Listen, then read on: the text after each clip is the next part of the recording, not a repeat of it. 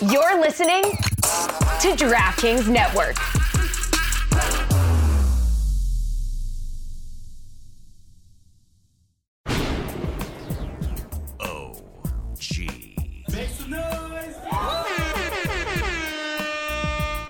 Today on the Cooligans, in the first segment of 2019, Happy New Year, everybody! We we talk about uh, some sad news, uh, out uh, you know, with Sigi Schmid and everything, and we talk about that. But we try to to cheer people up with uh, the great news about Brek Shea coming all the way to Georgia.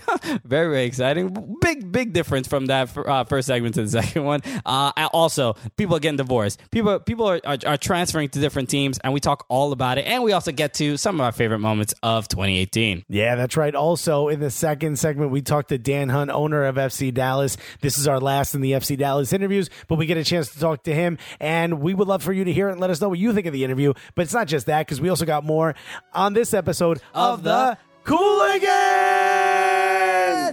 Hey, this is Alexi Lalas.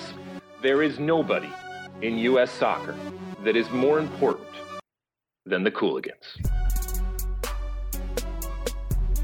Yeah, baby. Welcome Come to 2019. Feliz is, uh, año another year. nuevo. Another year. Otro año nuevo. That's right. We made it. I know, you know, no one thought we were gonna make it through 2017 uh, because every single week you turn it, you tune into the Cooligans podcast, and there's another disaster that we have to talk about that's making us comedians sad. Uh, but no, we are. We're, we're trying to start off on a good note. Bro, this is 2019 Cooligans. What could be better than that?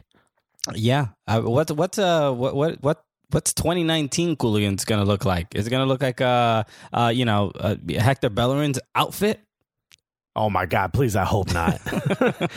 yo, my man, I, you know it's funny. Like he's he does some wild stuff, and like yo, when somebody reaches, you know, like in comedy, like a joke may not hit, but you really appreciate the comedian going out on a ledge to try that, you know, to get that concept across or something. Yeah. With you know, with him, it's like, all right, but just don't ever do that again. You know what I mean? Like we, fashion wise, we respect you, bro, but please put that jacket He's a away. he's a daring and bold individual. I mean, You remember we were talking about how dangerous dudes in bucket hats are? I take it all back. looking soft as hell, You're ruining the bucket hat. Hector, what you doing, man? my my dude looking like Charmin, squeezably uh, soft. E- Exactly. So, look, he- hello everybody. Welcome to the show. Welcome to 2019, man. We are uh, excited to to be here. Uh, we have a, a, a fun show uh, in store for you. I mean, we're finally. I think this is is this our last interview from our from our FC Dallas uh, Dallas capades that we uh, that we did. I think so. This is the last one. So I think all of our fans that aren't FC Dallas fans hope so. I hope I I, I think we've gained uh, at least all the FC Dallas fans that attend games, which is it's not a full it's not a full house, but I'm sure there's at least you know at least like seven or eight hundred more listeners uh, because I of. would- I'm I ho- would hope so. I would hope so. we interviewed everybody except the damn janitors. uh, but we do uh, have our interview that we're playing with uh, with Dan Hunt, the owner of uh, of FC Dallas. He also owns uh, you know the, the Hunt family, which owns what the Kansas City Chiefs, uh, The Chicago Bulls. the Chicago Bulls. Uh, and again, we've we've been talking about the lead up to this interview, and uh, and and we still. I mean, we have to. The only way people are going to believe it happened is that you know we're going to play it for you because uh, we couldn't even believe it either. I don't even know if this is I, I, like I just sent Alexis the audio of of the interview. I don't even know if there's anything on there because who knows uh, what could have happened in, in in the time from when we recorded to now. Yeah, I mean, it's not like any major changes, coaches and players leaving. Not at all. So some of what he say might be dated. a little bit, a little bit, but that it doesn't it doesn't take away any of the sentiment from it. So just uh, just keep that in mind that the interview was recorded in October, but uh, it- you you have a lot to look forward to. It's a it's a really interesting interview. It's it's a co- two comedians talking to uh, uh you know not just a, a, owner of a soccer team, but just a just a just a rich a very rich person. That was really what Yeah. we, what, what what really a guy who us. in a week makes both of our families' net worth. So- also, also, uh, if you're a fan of an of, of another team and you wish, you know, why couldn't the Cooligans have done this for insert favorite team, whether it be, you know, Portland Timbers or LAFC or or Minnesota United? Well, reach out to the folks that run those Twitter accounts or that work at those teams and tell them you want the Cooligans to come out and then make six or seven episodes about your team. Okay, We, want to do it. We want to do it. This is a. It's not even a podcast anymore. It's a documentary on FC Dallas, and we we Yeah. really explored like the- Sunderland till I die. this is now FC Dallas. That's right. Okay. Until all everybody leaves. That's what we're going to call it. FC Dallas till everybody leaves. Um, so uh, it's uh, it's a lot to look forward to. You, you guys are going to really enjoy. it. So uh, welcome to the show. If if this is your first time uh, listening to the Cooligans, if uh, you know, because we've been, you know, yeah, maybe this is your New Year's resolution is to actually start listening to a funny soccer podcast. Exactly. This is the, the first, the only one. Uh, any um, any other ones you've been listening to have, have actually just made you depressed. And this is this is the medicine uh, that you need. This is the soccer medicina, right? Uh, Hell yeah. And it's probably the only medicine you can afford with these healthcare prices, bruh. So, okay, unless welcome you, aboard. Unless you in Canada, and then you listen to this for free because you guys got really good uh, medicine up there. Uh, Which I just was. And by the way, like a, a bottle of Advil costs like two and a half dollars. It's insane. two and a half dollars. Okay, and I, yeah, because I, I was trying to figure out what they use up there. I don't think it's cents. You know what I mean? Their play money legit looks like like a futuristic version of, of Monopoly. It's like very bright, it's very big. Yeah. There- there- yes, there's a lot of graphic designers out there in Canada doing their thing. Uh, but yes, we. Uh, so if this is your first time listening, so my name is Christian Polanco, My name is Alexis Guerreros. and we are your favorite stand-up comedians out in New York City uh, who host a comedic soccer podcast. It is, it is not only the funniest soccer podcast that you've ever listened to, but it is also what Alexis? What is it? It's also the damn gulliest. And yo, you know it's just only gonna keep getting gullier in 2019, bruh. That's right. Uh, that's the, uh, that's all we can do. I mean, the, just the, the the gulliness grows exponentially as uh, as the show goes on and on. So Right. Uh, we threw out the galometer because it just kept pinging all the way to the right. We're like, nah, we got to throw this thing out because we're reaching new levels of gulliness. you know, at this point, it's making too much noise. Right? It's really it's getting really distracting. we get it, galometer. so uh, so we are excited to to be back for 2019 and do a, a lot of uh, very fun things. So uh, you're gonna you're gonna enjoy the show if uh, if this is the first time you're listening. So this is um a- so a, a couple things. Usually, what, what we uh, when we get the show started, we usually try to focus on uh, trying to highlight the people that that show us uh, show us a little bit of love on iTunes. You know, for a little a little review. This is a uh, yeah. should- I feel like we should at this point name this this segment. You know, like the gulliest reviews or some you know something along those Gulliest, re- gulliest review of the week. um, so make sure we uh, we're currently at 332 reviews. Uh, you guys help us get to 400. We're almost we're almost there. This is just it's just gonna take. Oh, we could do that. I don't. I'm not even good at math, and I I just think it's like four or five more, and I think we're all set. Um, so Yeah, we mad close. so, uh, so speaking of FC Dallas, this is kind of uh, referencing that uh, the, the, the you know the string of interviews that we've had. So this was uh, from T- Theo J. Theo J. So Uncle Uncle J. Uh, he goes uh, soccer. It's uh the subject is soccer with a twist. I don't know what is this an M Night Shyamalan uh, uh, you know podcast. I don't know. Uh, but anyway, so he goes, uh, I found out about this podcast randomly when their account liked the photo I put on Twitter. I'm a few episodes in now and I'm sold. They seem to know what they're talking about and present it in an entertaining way. And bonus point for being able to dissect and analyze hip hop with Reggie Cannon. All right. Thank you, Tio. Okay. what an odd way to find us. and also, what an, what an odd point to make, but it's true. We do all those things. Yeah. And also, it took you a couple episodes to figure out we're hilarious. Uh, but he's he's sold, meaning he didn't want to buy it. He, you know, he was he was a- Okay. he was a cautious cus- uh, consumer. You know, like oh, I don't know, is this uh, uh, is this gonna poison me when I get home? Uh, yeah, so he was just I get it. I understand that, which is totally fine. So, don't be don't be our cheap Uncle Jay. Go ahead and buy right away, baby.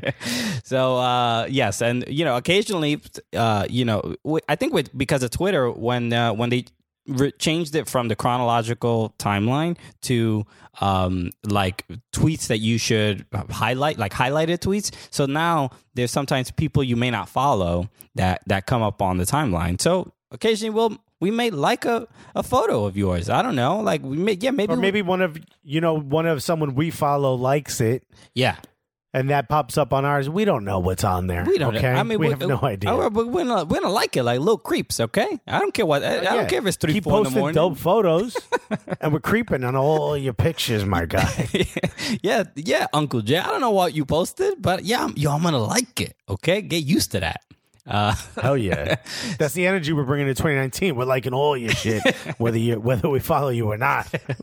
so get ready. All right. So, uh, so let's uh, let's start 2019. Uh, as we, we sadly a lot of sh- a lot of the shows that we do start off on a sad note. We start sad. But wait, before we do that, I also want to thank everyone who joined Gully Squad in 2018, and I also want to thank guys like Dio Joe, uh, Jay, I'm sorry, and everyone else who's gonna join Gully Squad in 2019. That's right. Yeah. So thank you. Uh, for, again, uh, we we've gotten a lot of people uh, to to join up and help uh, just support the show, and uh, it's it's it's changed our lives. So uh, keep doing that, uh, and and you, we're gonna be able to do more stuff like we did at FC Dallas. Which you know, I mean, frankly, those FC Dallas trips d- don't happen for free. We they cost they cost us money, and and we try to you know we, we almost took like a big gamble doing doing that kind of stuff. Because what if we went out to FC Dallas, interviewed a bunch of FC Dallas players, and then all the interviews were terrible, and everybody was like, "Yo."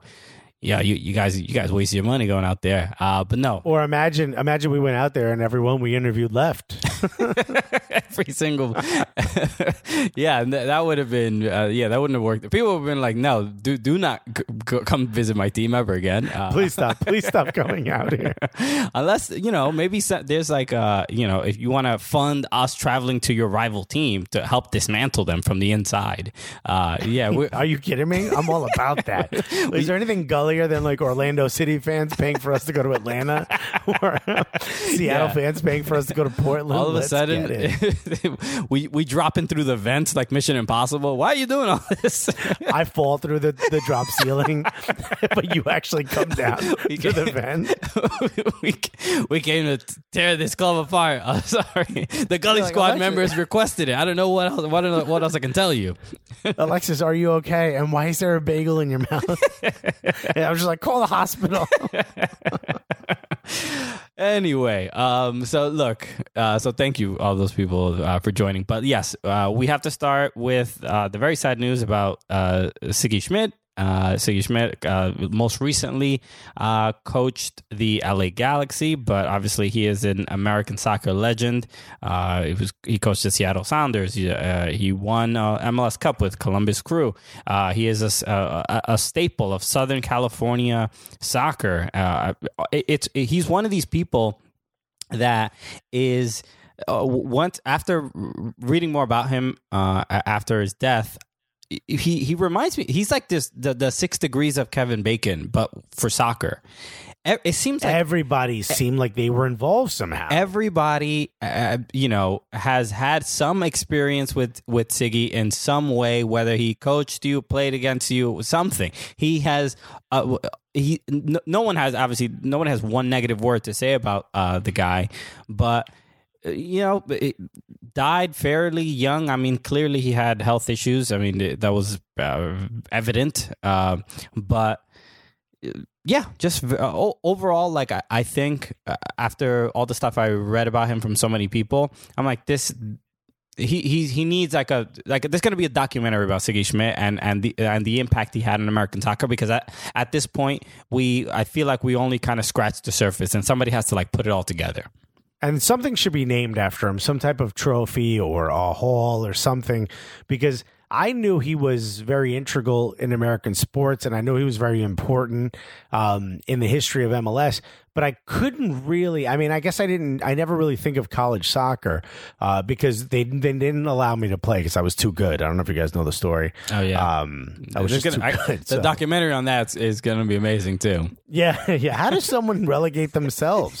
Uh, but so I had no idea how important he was to UCLA soccer, and I didn't know previously, up until we started doing this podcast, how important UCLA soccer was because it seemed like a lot of the major names that we talked to that were very big in the early 2000s, their main goal was to go to UCLA and play soccer, and it was to go play for Sigi Schmid. And I think that it sort of touched me again when I saw the post that Jimmy Conrad put up about how important it was to play for a man like that and to sort of come full circle and have Sigi Schmid sort of depend on him um, at UCLA soccer and start him and, and coach him. Like to him, that was a big honor. Like it almost like he didn't care if he ever played pro. He wanted to play for Sigi at um, UCLA. So you know, this man's history just goes back so much further than even MLS.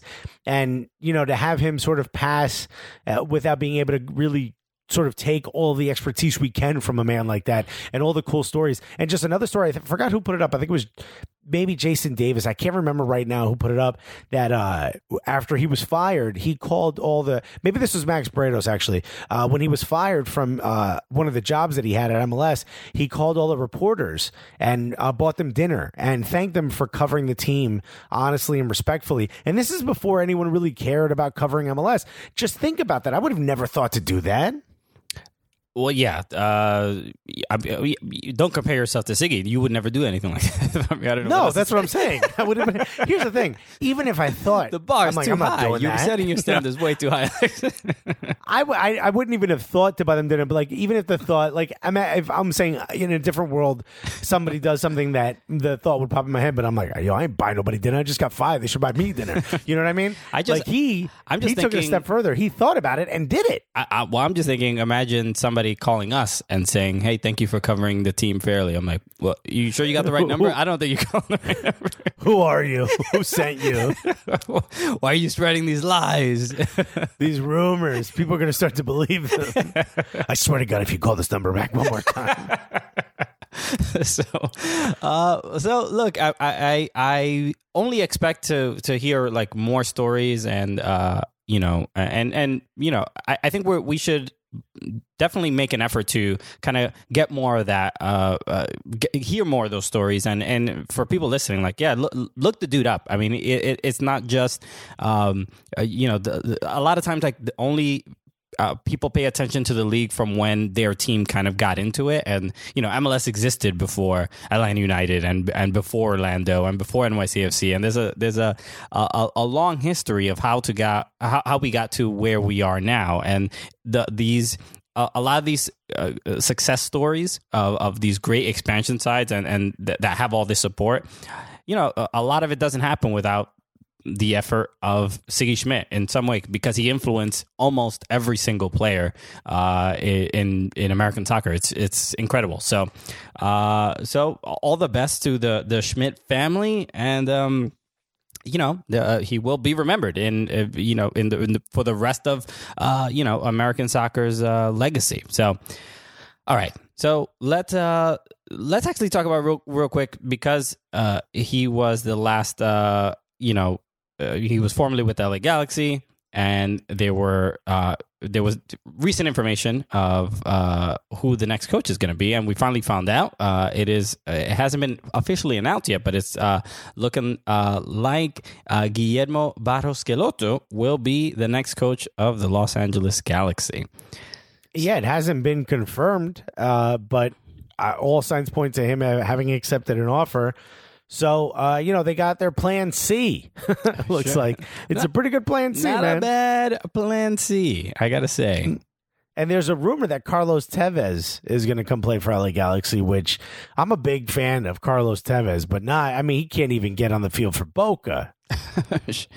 sure, uh, But yo, Tevez and Ibrahimovic, I mean, that is, you know, just bubble wrap everywhere. I don't even think any of them are gonna. They're not, they're not even gonna pass it to each other. I don't. I don't those guys are born and bred strikers, and they they barely know what an assist is. Yeah, no, I mean, Ibrahimovic is like, I didn't come here to help nobody. Okay. I bet you even now that now that he knows that MLS does MLS assists or second assist, Yeah. where if you pass it to someone who then passes it to the goal scorer, you get credit for the assist. Ibrahimovic is like, now I'm definitely not passing it to anyone because I don't even want that scar on my record Don't you- having assisted the assister. Don't you dare put that on my career stat sheet. That's that, that blemish. Uh, my kids can see the internet. God damn it. I tried to keep it from them, but um, so uh, so that that would be actually I, I'm I'm pretty stoked about that. So because LA Galaxy are having a lot of issues right now where they they they, have to decide you know who the next coach is going to be. They they have to figure out who their three designated players are going to be, and it's it's uh, and it's looking like Rom- Romain Alessandrini might be the odd man out. So they might have to you know the uh, Giovanni Dos Santos might they might not be able to get rid of him. Uh, you know actually, Zlatan Ibrahimovic, we didn't uh, talk about this before, but he did get a new contract, and he is now the highest paid player in Major League Soccer. Uh, which, what you know, what do, what do you think about that? I mean, look, I said he was going to be a bust, and it turns out he scored what twenty in twenty two games. So He's- yeah, he did all maybe right. I just leave my opinion to myself.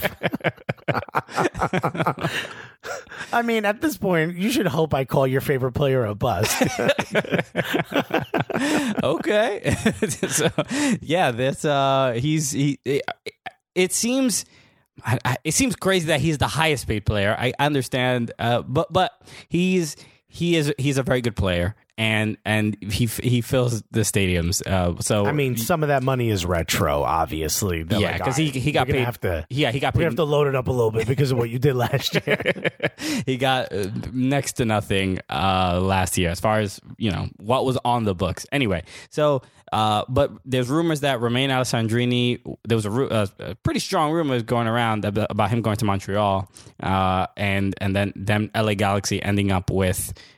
Uh, you know, G- uh, Giovanni Dos Santos, uh, John, Jonah Dos Santos, Alessandrini, and uh, you know, like they they have to figure out what they're going to do. They can't have four clearly. Uh, but then now some people are suggesting that MLS might. So because I, I think it's by January first or January second that they need to have the uh, the DPs sorted out, like the rosters. Uh, I could be wrong about the date, but some people are suggesting that because it you we haven't heard an announcement, it's LA Galaxy sort of playing chicken with MLS to see if they're gonna force them to ch- change the rules so that they can keep all four players. You know they will. you know they will. They created the DP because of Beckham. Uh, you know, LA Galaxy have gotten whatever they wanted whenever they wanted it. So you know they will. Or they're just going to add some sort of stipulation where, you know, uh, for one year only, you can buy uh, a team's other DP that they're not using.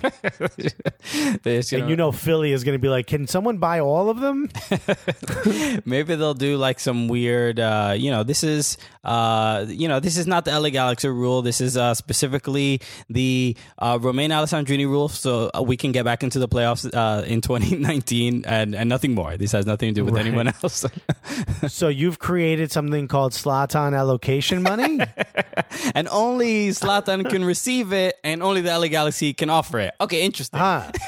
Huh. And unanimously voted on by all the owners, you say? Oh, all the owners who attended the, the secret meeting at LA Galaxy's office? Fair enough.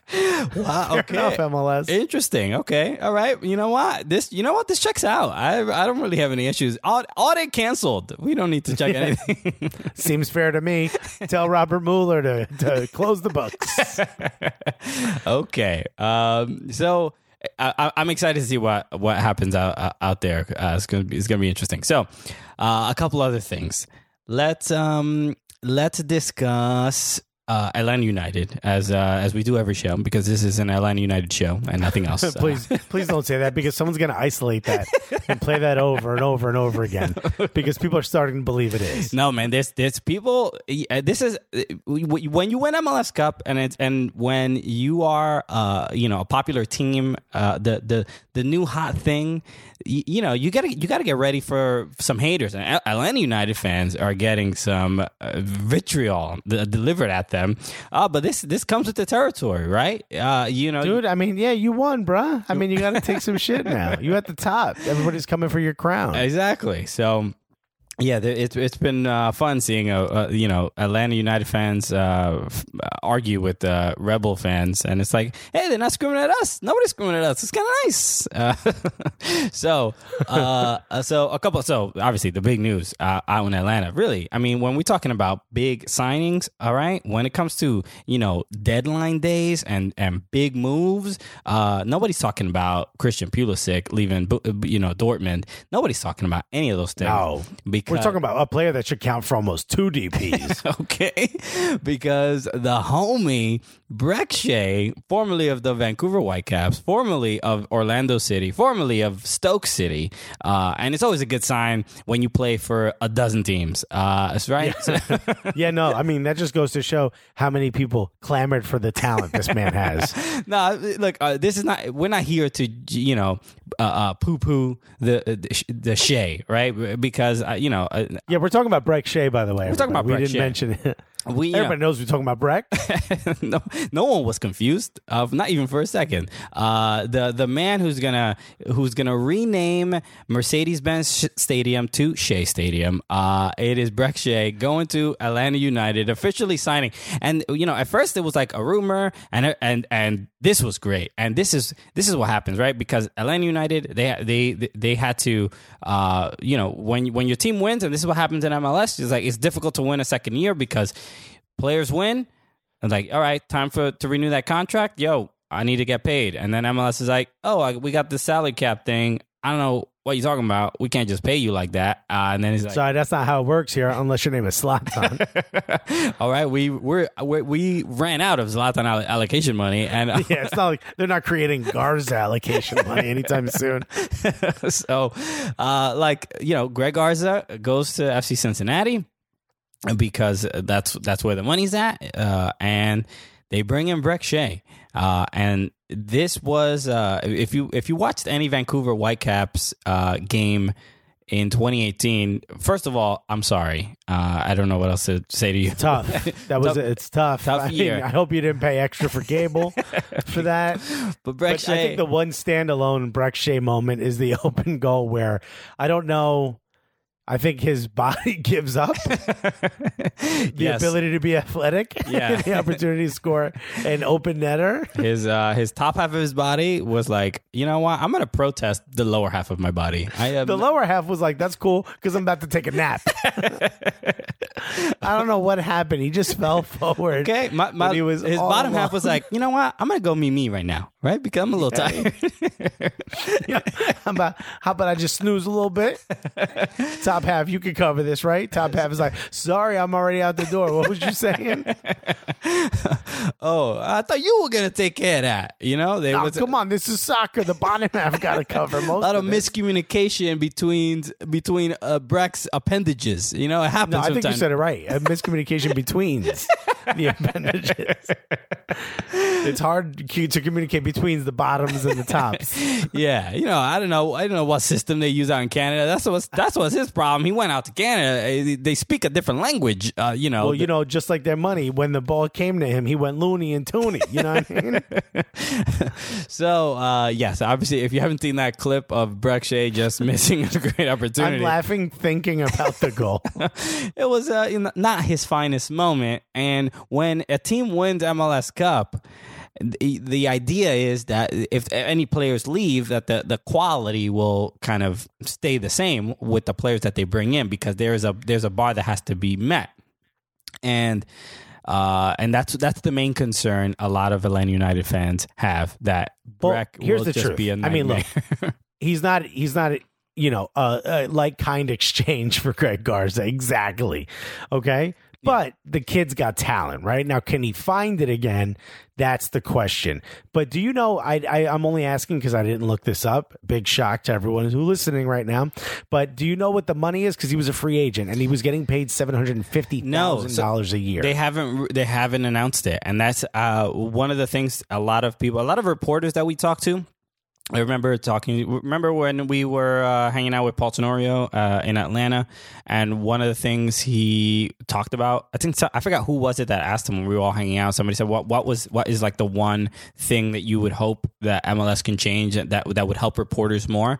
And I think he said uh, about about salaries. Just tell tell me how much a player's getting paid so I can understand their value and, and right or or more importantly what like the tam or gam distribution was. Yes. It's like that's like such a big secret and then it forces them to to sort of guesstimate or to go to sources to try to figure it out And it's which gr- which is just confusing for everybody. Yeah, and I love that Atlanta United fans were, you know, they're they're not only uh, concerned about the quality of the player, but a lot of you know, a lot, Atlanta United fans get get a lot of stick for like you guys are new, you don't know, you don't understand stuff about the league, and, and uh, admittedly, there's a lot of people that you know the team is very very popular, so clearly there's going to be people that don't really understand how the league works or don't really understand the sport that much, and they're and they're they're taking their baby steps and they're learning along the way. Uh, it's not really necessary to mock them for especially when y- you know we need all the soccer fans we can get. There's not many of us uh, that that are supporting American soccer, so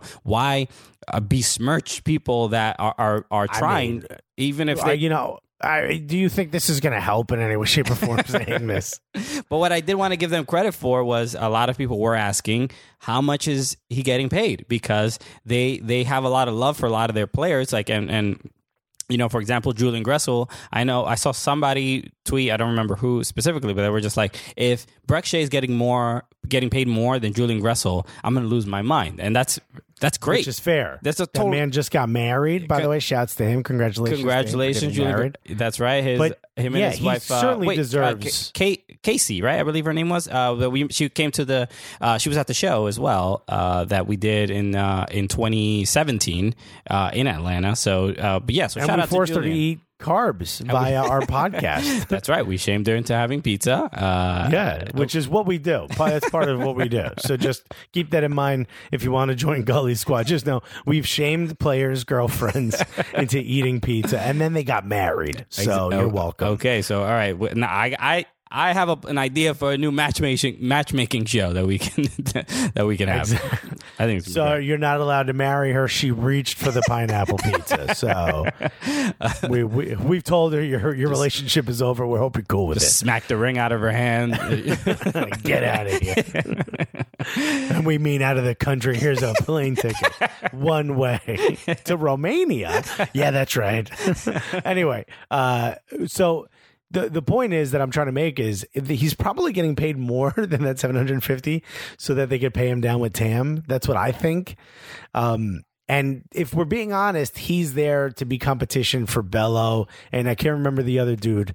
Uh, but Bello's like 16 years old. I can't remember the other, the name of the other dude uh, who has an opportunity to start a left back. So I mean, if that's what he's there for, and apparently he's really great in training, if he's there to to get Bello to the next level, then that's a great signing. It sure it, it sure is, but also if he is getting paid more than Julian Gressel, wouldn't that be insane? Like at that point, Julian Gressel should have to be like, all right, re, I want to renegotiate my contract or sell me somewhere else because it's just almost almost insulting, right? To, for a player to be that good and then uh, a new player comes in who's clearly not as good, but because of the MLS like veteran status that he may have, Right, the seniority rules that Yeah. apply to him. But remember, he was he came back from a contract in Europe. Um, he was a men's national team player at that time. So yeah, I mean, th- those are some of the things that happen when you have that level of success. Even though he hasn't really been able to sort of meet that again or maintain it or ever live up to it, whatever. You Yeah. know, so we'll see. I could all I'm saying is that I could understand why other players or some fans would be a little uh, insulted or uh, or have an issue with the signing to begin with, b- based on the fact that we don't know how much he's getting paid. So Yeah, uh, I think it, look, if anything, if it upsets you, just think of the old old cliche, the old adage we all know, to the once looking like they were going to be the victors go the spoils. You know what I mean? yeah. Oh well, That's we'll- it. We'll see. We'll see what happens. Uh, best of luck. Uh, Matt, uh, we're gonna end up seeing Brek Shea lifting up the MLS Cup trophy uh, at the end of at the end of 2019. As captain. That's right. And Andrew Carleton, uh, Carleton's going to be sitting in the trophy while Brek lifts it up. Newcastle just scratches off Miguel Almiron's name in the contract and puts Brek Shea. it's gonna be insane. Uh, so look, oh, if, if we we're a fan of the signing strictly f- for the bands, right? We're gonna have a good Oh, time. yeah. Yeah. Banter's going to be great. Yo, what if Miguel Almiron doesn't get sold? It's imagine Josef Martinez, Pity, uh, Pity, I'm sorry, Miguel Almiron, and Brek Shea all on one team. That's too many stars. That's unfair. Uh, now, That's LA Galaxy East. okay, what is it? The MLS All Star Team. Tone it down. All right, guys. Come on. you guys, you only get 11. You know, it's unfair. So uh, the, uh, the other thing coming out of Atlanta, uh, uh, is, speaking of an Atlanta United player getting married, we should talk about another Atlanta United player getting divorced. Uh, Arthur Blank. This is shocking news. This was t- today. Uh, we're recording this uh, on January uh, first. Uh, Arthur Blank getting divorced from his third wife. Uh, you know, the lady who has been by his side through success and through failure. Uh, you know, even preemptive success. As it, uh, when you know, remember when uh, during the Super Bowl, she was the woman by his side who who who left. Who was ready to celebrate the Super Bowl winning Atlanta Falcons, and that didn't work out the way it they planned. She was she was in you know in the whip uh, during the Atlanta United parade uh, and and it's it's it's it's over. I don't know. That's it for her. No more whip rides. You know what I mean? so the, so the, she's the- she's going to get paid lovely. Okay. the- so the weird thing is that a lot a lot of people are saying that she's the reason why Arthur Blank even invested in soccer to begin with and got involved in soccer because she was a fan of the sport. So if this is the case, then I mean we have to thank her for uh, for a lot. You know, she she's uh, she, was she the the beginning of this the inception of this idea for Arthur Blank to use some of those billions of dollars that he has uh, to invest in soccer. Now now this is Arthur Blank's like favorite thing in the world. Maybe the, is this is this what happens in um with with relationships where the other woman is really just a beautiful game? Uh, you know, maybe that's what happened to Arthur. That's what it is. Maybe he's now now he's married to soccer and cheating on soccer with her, and she can't have it. exactly. So look, And it- she introduced them. You know, it's like a it's like a husband who who sleeps around with your friend. You introduced them.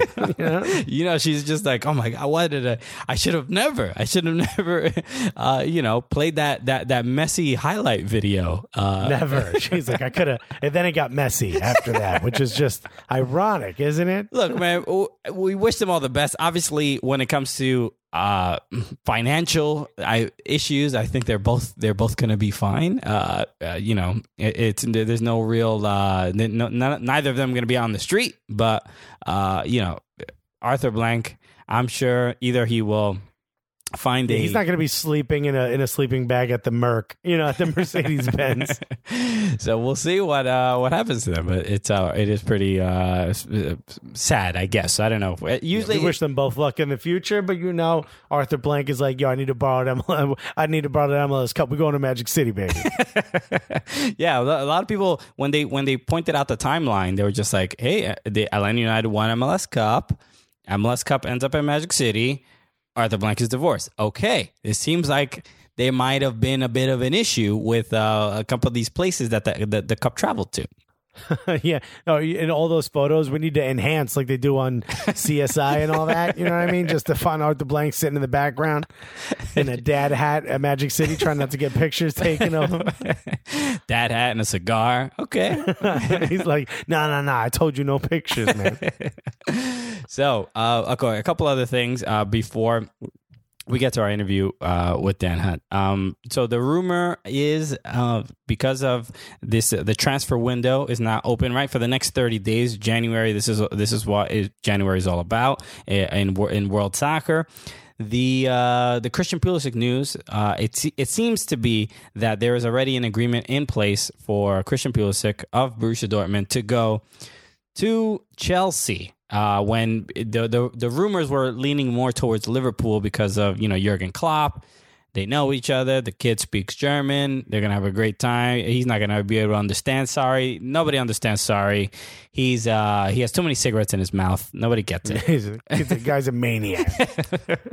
Nobody, I don't even know how the players play well. They don't. They haven't heard one tactical like imp, im- line or of information from that man. They're all looking at David Luiz. He's like, look, I don't know. He pointed to the left. Let's just go that way, okay? Everybody to the left. so, uh, so Christian Pulisic, it seems like he's going to be ending up, ending up at Chelsea, and everyone. I love how the, the the the response. Not even just Americans are like, "Yo, this is great." Our own going to be represented on the prem. It's going to be great. I'm going to pick him in FIFA immediately, but. I love the response from everyone else in world soccer. Everybody's just like, he's not playing, he's not good. Why are they get paying so much money for him? But this is this is the the the thing that that a lot of the old timey soccer heads, you know, like just like we have old heads in rap, we have old heads in soccer. And and yo, whether They're you not with that mumble soccer. What's that? this is mumble soccer now, okay? This is what the kids like, okay? that damn trap soccer. Okay, we don't need to be The playing. sport used to mean something. we don't need to play the game to to uh, to show our quality. Oh my god, no, that doesn't happen anymore. How many Instagram followers do you have, CP? All right, that's what we It- really want to know. It's not really about my techers. It's more about my FIFA card. Okay. and in Okay. FIFA, I'm fast and score every time I go to the left. So, so what are you? I'm good. Yo, are you saying that e gaming is not a sport? Because I'll, I'm gonna send my homie, my Twitter army uh, at you to really let you know and give you a piece of their mind. Uh, We're gonna send out the homie Mike LaBelle out to come see you. Come say what up though. all right, and you're gonna get lost in his hair. All right, and that's what's gonna happen. to like we all do. it's mad natural. So, uh, so that that's been the response where everybody's like, they don't because Jadon Sancho obviously has kind of won that spot, uh, you know, in in in Dortmund, and you know what, Th- this has crossed my mind a little bit, where, yeah, Christian Pulisic is not getting a lot of playing time, but because of all the transfer news. Th- This is somewhat common where they'll they'll kind of sit the player to so that in the middle of any negotiation so that they can confirm that he's going to get sold. They don't want him to get injured and stuff like that. So that is, I, know Jadon Sancho has been playing well, but I also I also think that this has been part of it, where they're like maybe th- this is a bit of a punishment towards Christian Pulisic for because he does want to leave. He he doesn't want to uh, renew the contract, and he's out. He's done in 2020. So the idea is let's sell him now because we're not gonna or we're gonna lose him on a free. So. It just so happens to be the person they replace him with is incredible. yeah, he's also very, very good. Uh, but I, I, I feel like that's this is also a possibility that that it's not just Christian Pulisic is a bad player and he lost his spot. I think there's there's a a little bit of a uh, he's getting he's getting punished by Dortmund a little bit because of his decision to or or non uh, you know a lack of a decision to confirm that he wants to stay with the club. That's yeah, and I mean, look, there's theory. like all these rumors. Like they have like uh, what his dad followed Eden Hazard and Chelsea on Twitter, Yeah. and all this stuff. Um, it, it's it's possible that I they're follow Eden Hazard on Twitter. Nobody's you know talking about yo is, is Christian is, is Christian Polanco signing with? I mean, it, look the uh, I put two and two together. It just seems to all make sense. Yeah, I mean, well, that's it. That's uh, the two and two. you follow two players, and that's it. That's hundred percent. That's all it goes. That's all it takes. But like, it's possible that he's being sat because, like, yo, he's he's being somewhat punished for wanting to leave or whatever. But just because Jadon Sancho is incredible, like, you know. Messi's really good, but they doesn't mean the guy behind him is terrible all of a sudden because Messi's great. Yeah. It's like, yo, Christian Pulisic is an incredible player and he needs consistent playing time and when he gets it. And if it happens to be at one of the top clubs in the Premier League, I think American soccer is going to be just fine, regardless of what Jadon Sancho's doing or not doing. Yeah, I think uh, if he does go to Chelsea, does he play? You you think there's a there's a real chance?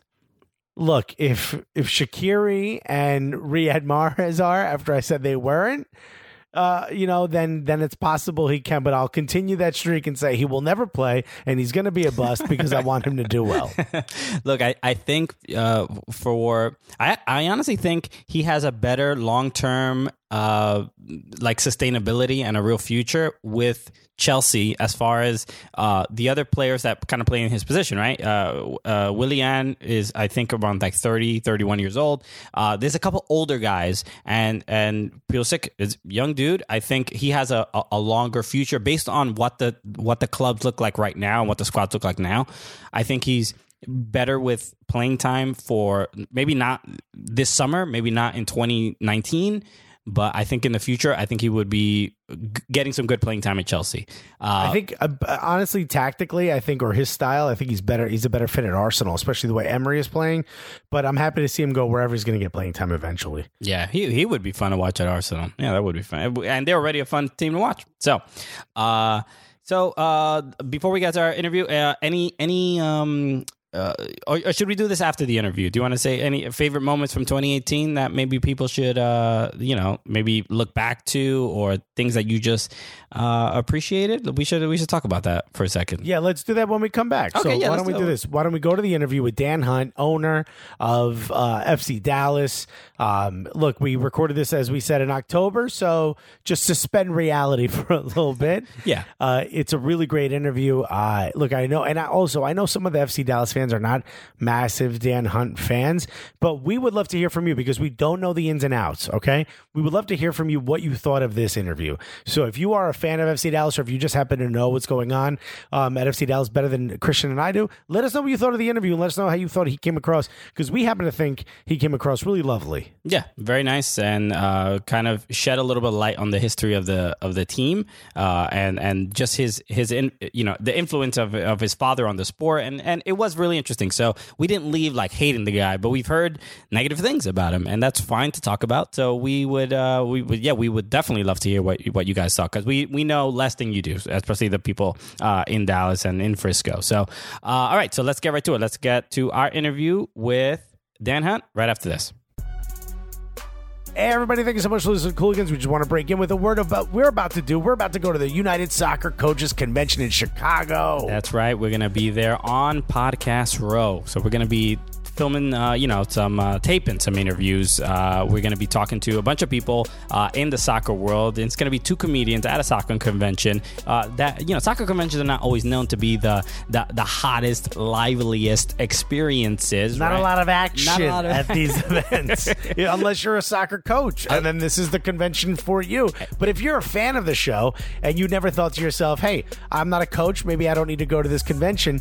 Maybe you're just a fan. You want to come hang out with us. Come do it. We're going to be at Podcast Row. So there's going to be a bunch of podcasters. Total Soccer Show's going to be there, and we're going to be there. And we're just going to be talking to different people. We're going to be interviewing different people. You can come hang out, listen to us, record a couple interviews. You could come meet us. We might pull you in and, and interview you. That's probably not going to happen, but come out and hang out. Who knows? Just, but don't just you know don't uh, don't heckle us like uh, you know a lot of comedians are getting heckled nowadays. So, uh, but it's uh it's it's it's gonna be super fun. We yeah like we like I said we went uh, last year and we uh, we got to uh, hang out with a bunch of people. It was a really really fun experience, uh, and it's it's a unique thing that people uh, don't know much about. You know, this is this is like everyone in, in, in American soccer goes to one location to talk about how to uh, how to grow this how to, not only how to grow the sport but how to like learn the game and and more learn more advanced like tactics and all these other things. But it is an honor for us to be invited and and we get to joke around and mess around with a lot of these people there. So uh, it's going to be something you don't want to miss. So go to unitedsoccercoaches.org uh, you can get all the uh, the event schedule and there's a bunch of stuff going on. But make sure you follow us because we're going to be there. Follow us on instagram. We're going to be doing a bunch of instagram stories and a bunch of fun stuff. Uh, so come check us out at the united soccer Yeah. coaches convention in chicago Absolutely. And by the way, if you're a fan and you don't want to go to the coaches convention, but you want to come hang out with us, show up and let's turn it up. Let's make this the gulliest soccer convention they've ever had. That's right. Yeah, that's that's what they want. It's just a gully ass soccer convention. Get ready. Get ready, y'all. Yeah, baby. Yes. Come on. Oh my god. This Back. is We're still in Dallas. we are still in Dallas, and we're. I'm. I'm not only thrilled, mostly nervous. Uh, this is Honored, Honored. That too. Uh, uh, He's talking about being with me. But- Uh, we're gonna get, look at us. Mostly right? that, but this is this is the first time we've had uh, an a president, owner. I mean, President. really, Just someone important. royalty. Someone- Yeah. You know, most of the time when people hear like, uh, you know, two comedians, uh, uh, and we want to talk to you guys on a show on a podcast. The podcast. suits don't wanna be suits- on The suits are like, wait, well, hold on, no, I, I need to protect the brand. Yeah. I have no interest. Uh, No, thank you. yeah, exactly. Well, the voice you're hearing, if and what you're alluding to, is Yes. we're absolutely honored. We're here at uh, FC Dallas's awesome uh, grounds. We're here in the front office, and not only are we in the front office, we're talking to the front office.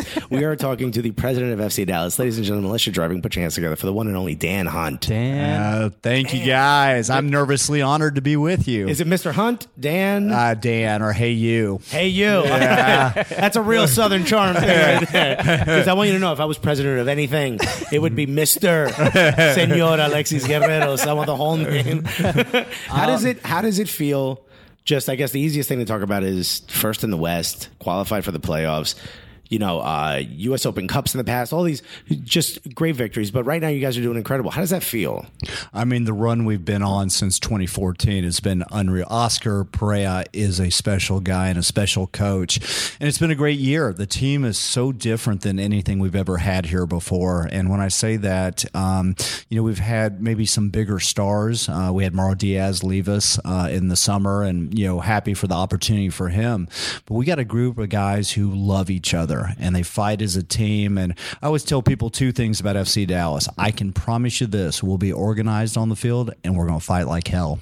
Yeah, and they do. And Very much so. You guys play like an absolute unit. Speaking of Oscar Pareja, rumors were that he got an opportunity, or at least he's on the short list of folks being looked at for the U.S. men's national team. I know you can't talk about that, but talk about just him as a coach. And it seemed for us like that's really deserving of an opportunity for someone like him because he has taken this team that has lost some really big name players, and it seems like you guys haven't lost a step. That's a, that's got to be a nod to his system and to the system that FC Dallas has set up. Yeah, I mean, uh, let's see how it works out on the U.S. national team. We need to hire a coach for sure, and we got to be in that process. Um, and I know U.S. soccer is working on it. He would be a fabulous coach if that opportunity came up, and the club would very much support him. What an honor to be considered for what I consider the highest coaching job in America. And so, if it works out, it works out. That's great. If not, um, I know he's happy here. We've had a ton of success with him, and you're right. It, it's the the person he is, the heart. I mean, he. I heard uh, one MLS owner who will remain nameless uh, say he is a scrappy little, you know what, uh, after a game when uh, he Oscar had an altercation with their coach, and I said, yes, he is, and that's why we love him here in Dallas. now, He I'm- fits that Dallas. now I'm just gonna tr- try to figure out what the the you know what in that could be anything. Well, we're New Yorkers. It's probably a little different than, than what someone said down Let, here. let me tell you something. It's pretty universal. I've learned. that is that is awesome. When you guys, you know, you switch from the burn, we have the big burn logo here. And there's so much that has changed about this club. One thing that sticks out to us, and we've talked about on our podcast since the beginning, is youth development. And you guys have tried some really different stuff. In particular, we talked to Tesho before, who's like every time we're training, there's a few of the academy kids with the the big players, the the first teamers. That I don't recall that happening in the past in American soccer. Wh- whose idea was that, and what do you think? Are what what are some of the benefits of it? What have you seen happen from that? Well, you know, it, it's hmm. on Oscar. Oscar really is the father of our academy here. He was the the first head coach slash director, if you will, of the academy, hmm. and he grew it, and it grew in his image. And he's willing to have these kids in every single day. And you can imagine that as a 16, 17, 18 year old, sometimes even the 15 year olds come in and they see that their teammates are getting selected to go train with the first team, that only raises the level. What it does for us is it allows us to evaluate. And I would be shocked if any MLS club has half as many academy kids in training session. Um, and it's just really you know good to see. It gives us the barometer of where this club is. And as our talent has increased here at the club, you're seeing more and more kids. Um, and so it kind of feeds itself. It's that uh, chicken and egg, but now it's the self fulfilling prophecy too of great talent getting even better every day. Is that important for a league like MLS where you're, you know, you're constricted a bit with the, you know, you can't just go. F- Go buy a player tomorrow. I mean, you certainly can, but you can't do that every time there's something happening. You have to, you have a cap and you have to do certain things. It seems like developing a player, especially from an area as rich as Texas is. I mean, there's a lot of space here. There's got to be kids playing soccer everywhere. There's a lot of kids and a lot of cows. Yeah, well, listen, if we if you know if we could get a cow a contract, let's do it. But but for the most part, I mean, there's so many. Is that a part of sort of how you see the future, especially now that MLS seems to be changing a bit, where you have some teams that want to go out and spend crazy in the open market, and some other teams want to become more selling teams. Seems like you guys have made a commitment to developing your players from this market. Yeah, that's a little bit of the culture. Uh, my brother and I are traditionalists in the game, and we think developing players is the way to go. And I'll be honest with you, all MLS fans should hear this. Every one of your markets has a ton of talent, but you've got to really work at it, scour it, and then have a plan to develop them. Um, so, I mean, there's so much great American talent, and I think for us, it's sort of our DNA here in Dallas. We've said, look, we want to be homegrown. Look, we will buy young talent out of South America, but we've also found value in the draft too. Um, the college players continue to, you know, be great players, and I think you can find really, you know, great roster players that can even start within a year or two. So it's you know looking in a lot of buckets. Um, I'm proud of what we're doing on the youth side, though. The number of national team players, the success these academy teams are having is unbelievable. And now we have one of the inaugural girls academy programs, which I'm really proud of. We've got three girls teams, and they're doing great too. I mean, they you know I, I'm always stunned when I hear their record of winning about 80 percent of their games. It's amazing. That's amazing. That's That's, wild. Just the UConn women's basketball. You know what I mean? Like just do- dominant. Uh, one thing I'm uh, curious about. Speaking of uh, youth development, uh, we're both Hispanic. There is a uh, th- there are sometimes concerns about the the the Hispanic. you guys are Hispanic? no, I, Sure, just to clarify. well, we're both wearing cowboy hats and bolo ties. so you. I was totally lost.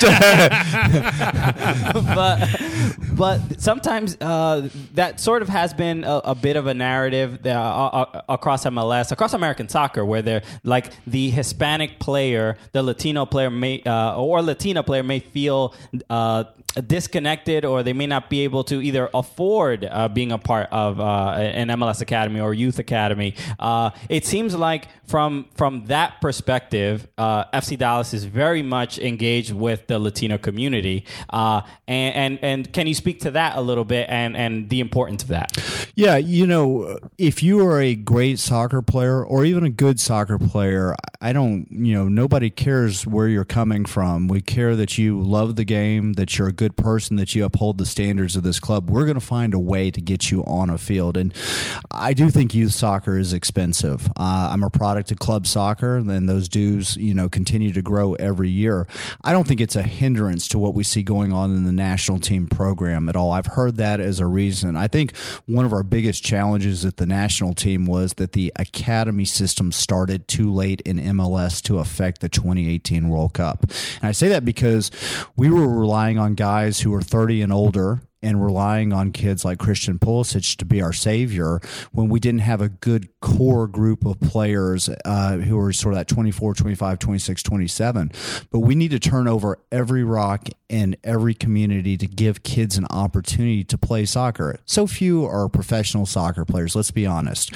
We have a social responsibility at FC Dallas to get the kids in our youth system to college. We get over 140 boys and girls a year some kind of financial aid to college. And we're talking about a lot of first generation Hispanics to be the only, or when I say first generation, they're the first generation in their entire family to go to college. Yeah. And that is a proud moment for us at FC Dallas. I think that's probably one of my favorite things that we do here. But, you know, we need to be knocking down these barriers. And, and I'm not going to get on my political soapbox because nobody wants to hear it. But our government and all these barriers that are being built up, it's not okay what's going on. We need to t- treat our fellow human being with respect, you know, and think about how to do right by people instead. And so I think, you know, at the core of this club is family. We are a family business. My brother and I are, you know, obviously business partners and, and, very, very close.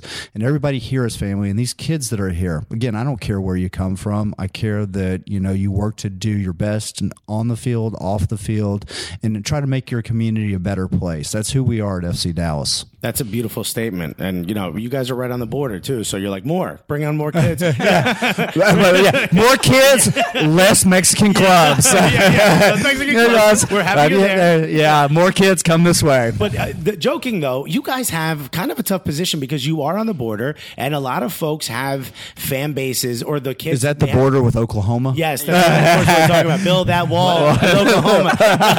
but Vicious rivalry. but but you guys have sort of these, you know, this affinity to the clubs back home, right? And and wanting to play for a three versus US sometimes that happens. But you also struggle with the fact that like Texas kids, we all think first is high school football, Friday night lights. So you're trying to find the needle in that haystack that wants to play soccer, and then you might have them trying to maybe go for an academy for a, a different, uh, you know, a, a- for a Mexican team or something, or just want to play at a different place. How hard is that for you to go sort of sift through all of those kids that are here and find the find the ones that really want to play soccer?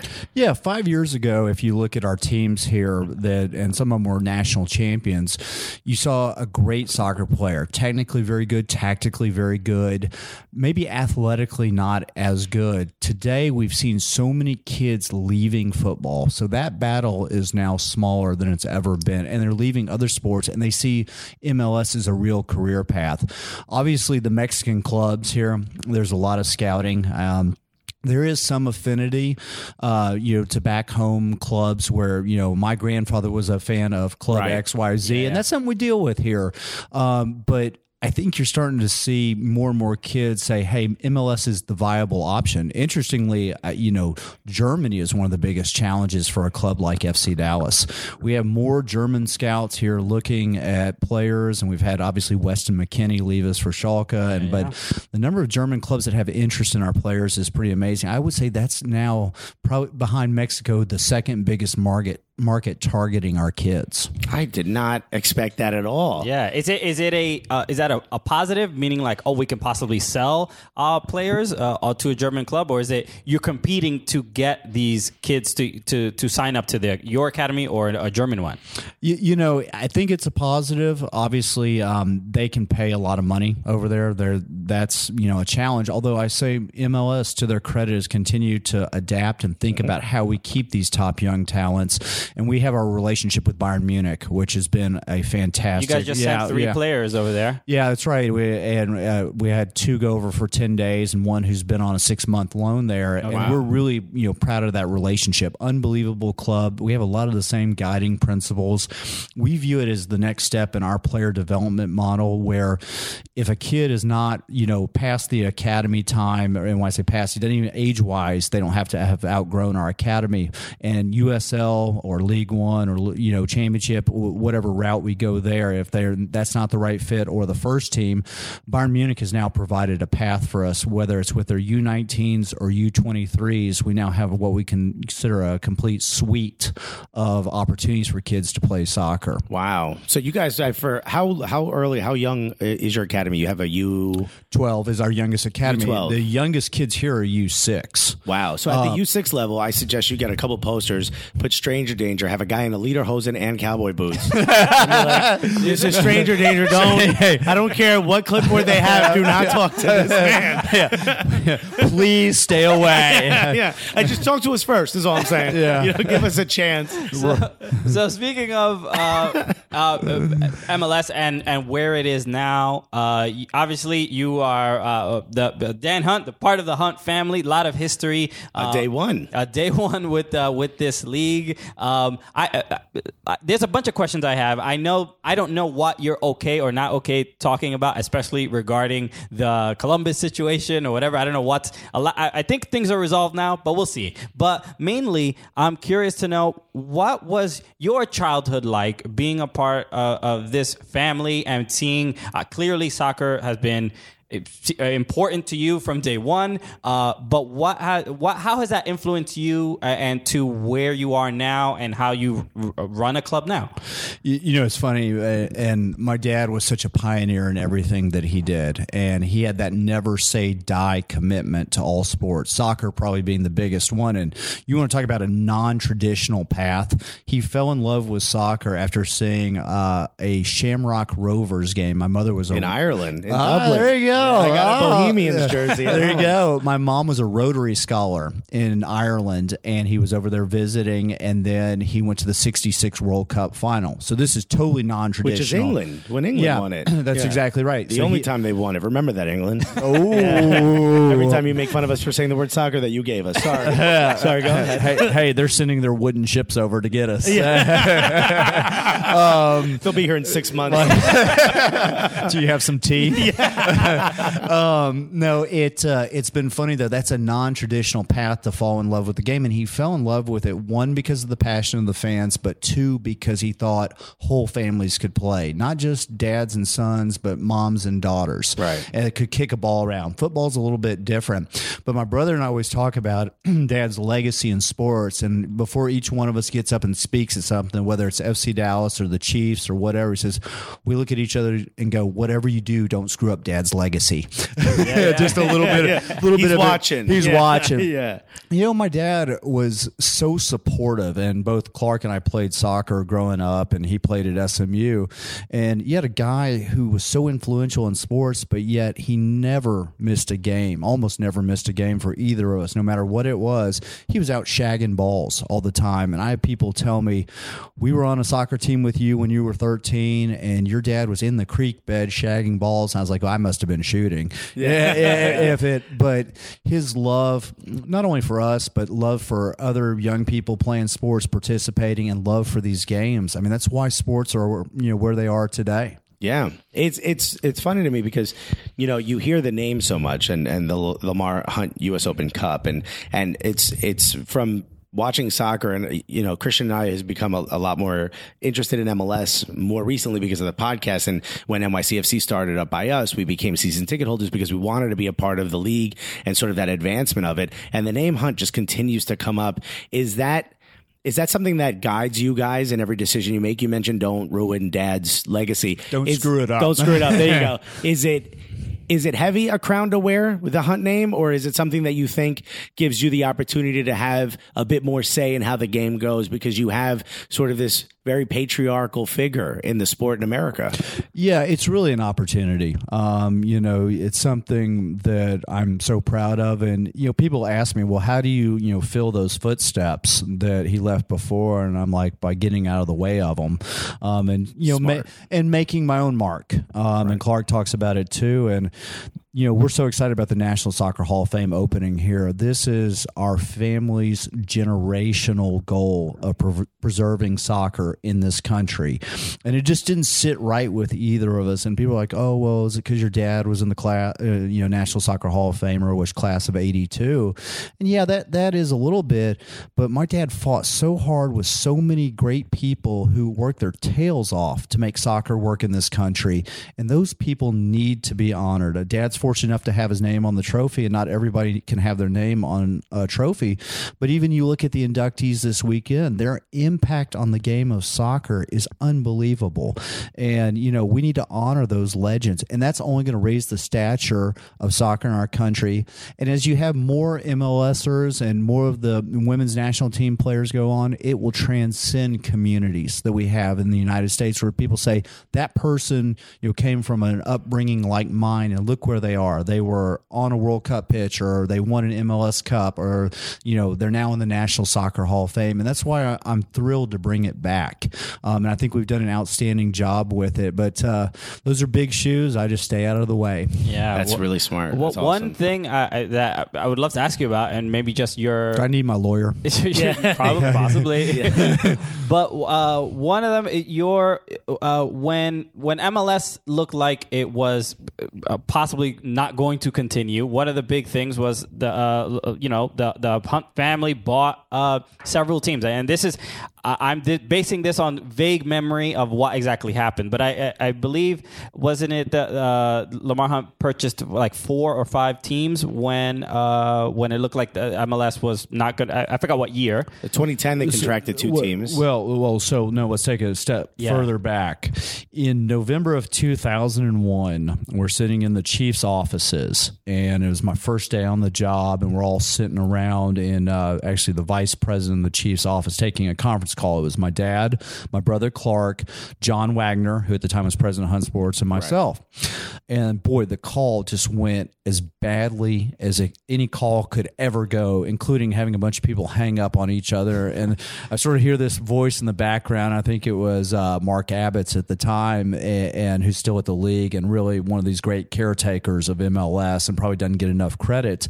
But you know, Mark said, "Well, I guess we're hiring the bankruptcy attorneys," and so then everybody hangs up. This is day one. This is day one for me. So my so, so you must have been like, was it me? I was Maybe I kinda- should have negotiated my salary. yeah, I I was like, how many years is my contract here? um, and my brother looked over at me and goes, congratulations, you've been hired and fired on the same day.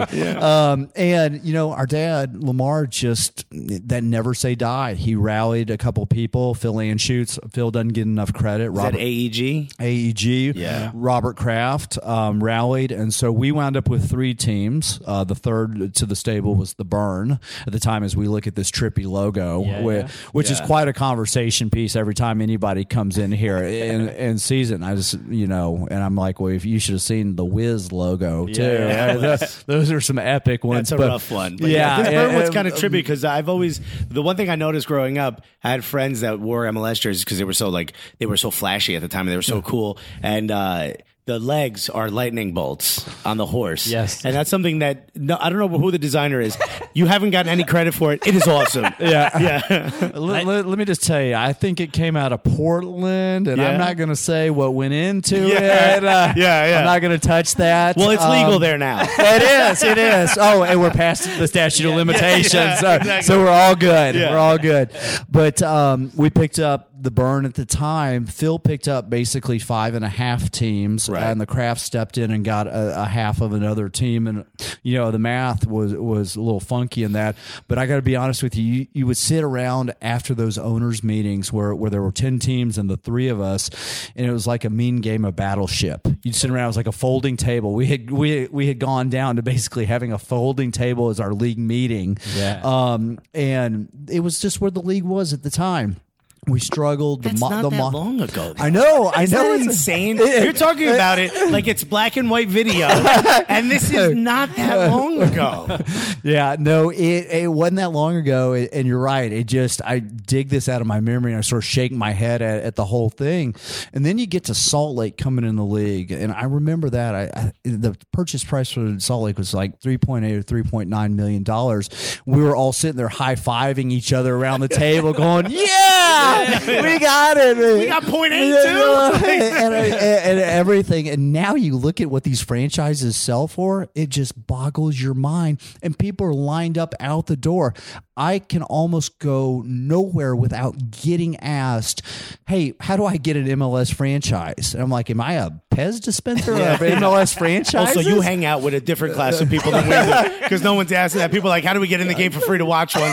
You got, you know, people who want to buy it. Team. Have you thought about selling? I mean, this is No, I you know I get asked all the time, or and when I say all the time, people are like, "Oh yeah, we'd like to buy part of the team from you. What are your thoughts on that?" And I'm like, "No, no, no, I'm good. We're good. We're good. Uh, we're in for the long haul on That's this, awesome. um, and that's just who we are. And this is something I'm so passionate about, and I love with all my heart. People ask me all the time, "Oh, do you like uh, soccer better or American football better?" And I say, "Look, here's the truth of it. American football is the ultimate team game." You cannot take a half a step the wrong way. All right. Soccer is the most beautiful game in the entire world to watch. It is artistry, it is majesty that unfolds right in front of your eyes, right? The genius of what happens. Oh, and by the way, I have the greatest job in the world. So I'll let that answer it for you. yeah, that's that's a beautiful way to look at it. I mean, this isn't bad. You know, going back to the, where you, I don't know if you guys we mentioned this, but you can oversee the stadium and the grounds here from the conference room that we're in. And we're uh, in the conference room. There's photos of like the OG Dallas Burn days, and you know, there's the horse that they used to ride in, and the old logo. Looking back and hearing the stories, and and looking around at this room, and then looking out this window and seeing just this expansive new stadium with the soccer hall of fame there how much does that mean to you and where else do you go from here Yeah, you know, I you just the change, and I think back. I'm looking at these photos and seeing the Cotton Bowl, um, and then our uh, ill-fated experiment in Southlake when we did that, and uh, we won't touch on that time period here. the dark days yeah, and you know the Cotton Bowl, to its credit, was an iconic stadium, and Dallas continues to spend on it, um, and it's had some games. And I know when the World Cup, you know, 2026 comes around, it's in consideration, and I, as is AT and but you look at this facility and you say, "Wow, this is the culmination of a lot of good things and a lot of luck." You know, we wound up here because of an article in the Dallas Morning News. My dad read a story about the city manager here in Frisco named George Purifoy, who made everything happen. Um, there have been great mayors, but George is the deal maker, and we wind up here and 113 million dollars later for the stadium and the fields and this complex. And my dad made Clark and I promise uh, before he passed away that we would continue to take care of our stadiums. He said, if you take care of your stadium, it will take care of you. And the National Soccer Hall of Fame is that next evolution. It was a $58 million expenditure. Wow. And what I would tell you is this was the third stadium in Major League Soccer. And if you look at the evolution, some of these new stadiums are really amazing we really didn't have a front doorstep. You didn't have that iconic aha moment, and now we have that iconic moment for a photograph out front. That experience you take home with you. Every time we go to Chicago to see the Bulls play, we're, we're a minority owner in the team. I get my photo with the Michael Jordan statue. Yeah. Right. And we want people to take photos and take the experience home with them. So we've come a long, long ways from the days of Battleship sitting around Yeah. with three owners. That's pretty cool. That's so wild just to hear those stories. I took in a the I day. took a photo in front of the Jordan statue maybe like seven eight maybe eight nine years ago, and it was just like it was just the Jordan statue on a stone or whatever. Mm-hmm. And now it's like gorgeous. Like they put like a, a really nice uh, light lighting around it. I'm Oh, just, really? I'm just I'm glad there's just some improvement. That's. I'm I- such a Knicks fan that I refuse to wear Jordans or take a picture with any statue. I, I thought we were building a friendship, and, and- and now you tell it. me this. to this day, I still can't wear Jordan sneakers because that man stopped us from having a parade over and over. He left. We still couldn't win one, and then he came back, and then he stopped us again. How do you do it? How do you do it? yeah, he was able to rain on other people's parades. Yes, for sure. Yes, he has monsoon. so I did want to ask him. We'll see how much you can talk about it or not. But the y- y- there's a clear uh, e- emotional connection and a real bond with uh, with the league, and I'm sure with with the other teams. The clearly the the Columbus situation was very complicated and very difficult for a lot of people. Uh, I mean, seeing we- we actually did a show in Columbus for uh, a lot of the like Save the Crew fans, and it was like it was it was incredible and it had a huge effect on me seeing how passionate people were right because if you're a passionate soccer fan you're it, it's it, you live this almost weird life where you can't really talk about it with many people right and depending on what like market you're in right It's so a subculture almost. Yes. So seeing that what made me more connected to the sport, more connected to uh, that particular team. Uh, how do you feel in general about that concern, that fear of teams moving to begin with, which I- which is obviously hard? What is your uh, uh, more than just your opinion, but more like uh, uh, how, how does it feel from your perspective with uh, w- with all of that going on? Yeah, it'll be interesting to see what happens in Columbus in the end. And here's what I would tell you about it. Um, and I, again, something I, I got from my dad. And as I got older, I understood it more and more. It's not good to have sports franchises move. It's just not. People, it's their heart, their soul, their passion. It's unifying. We talk about the fans from Mexico and the generational love for these teams down there. It's some common bond that you can share that transcends most everything else. And so, you know, you don't ever like to see a sports franchise leave. And I hope there's a resolution there and everything, you know, can work out in a positive manner. Columbus is a great city. They deserve to have an MLS franchise, I believe. Um, you know, again, when we built that stadium, that was an emergency build. And that was also the first soccer specific stadium in the country. You got it. And but that was an emergency build because Ohio State, who we were a tenant to uh, playing our games there, and you want to talk about difficult playing in front of crowds in the in the horseshoe at the time. Um, it, it they said, oh by the way, guys, you're out. Here, we're going to renovate the stadium and spend a bunch of money on it, so you have no place to play, Columbus Crew.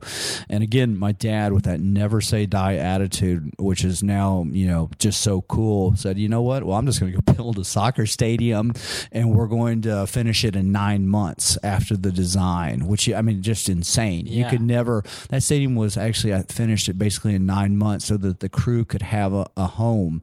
Um, Sometimes babies take longer. Yeah, I did. I was a month late. that explains a lot of things. oh, they took a little extra long with the design.